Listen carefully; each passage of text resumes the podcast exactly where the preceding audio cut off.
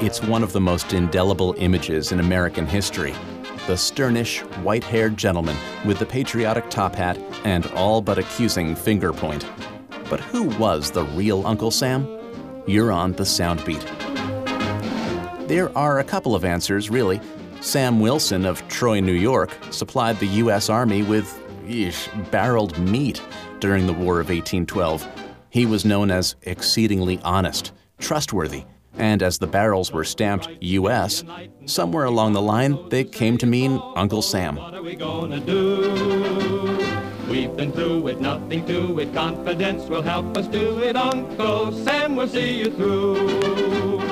You can put your faith in Uncle Sam. You're listening to You Can Put Your Faith in Uncle Sam, recorded by Harold Grant, his orchestra, and the Goodfellows. So, that famous image? Creator James Montgomery Flagg didn't use Wilson as his inspiration. As a matter of fact, he used his own face to save money on a model.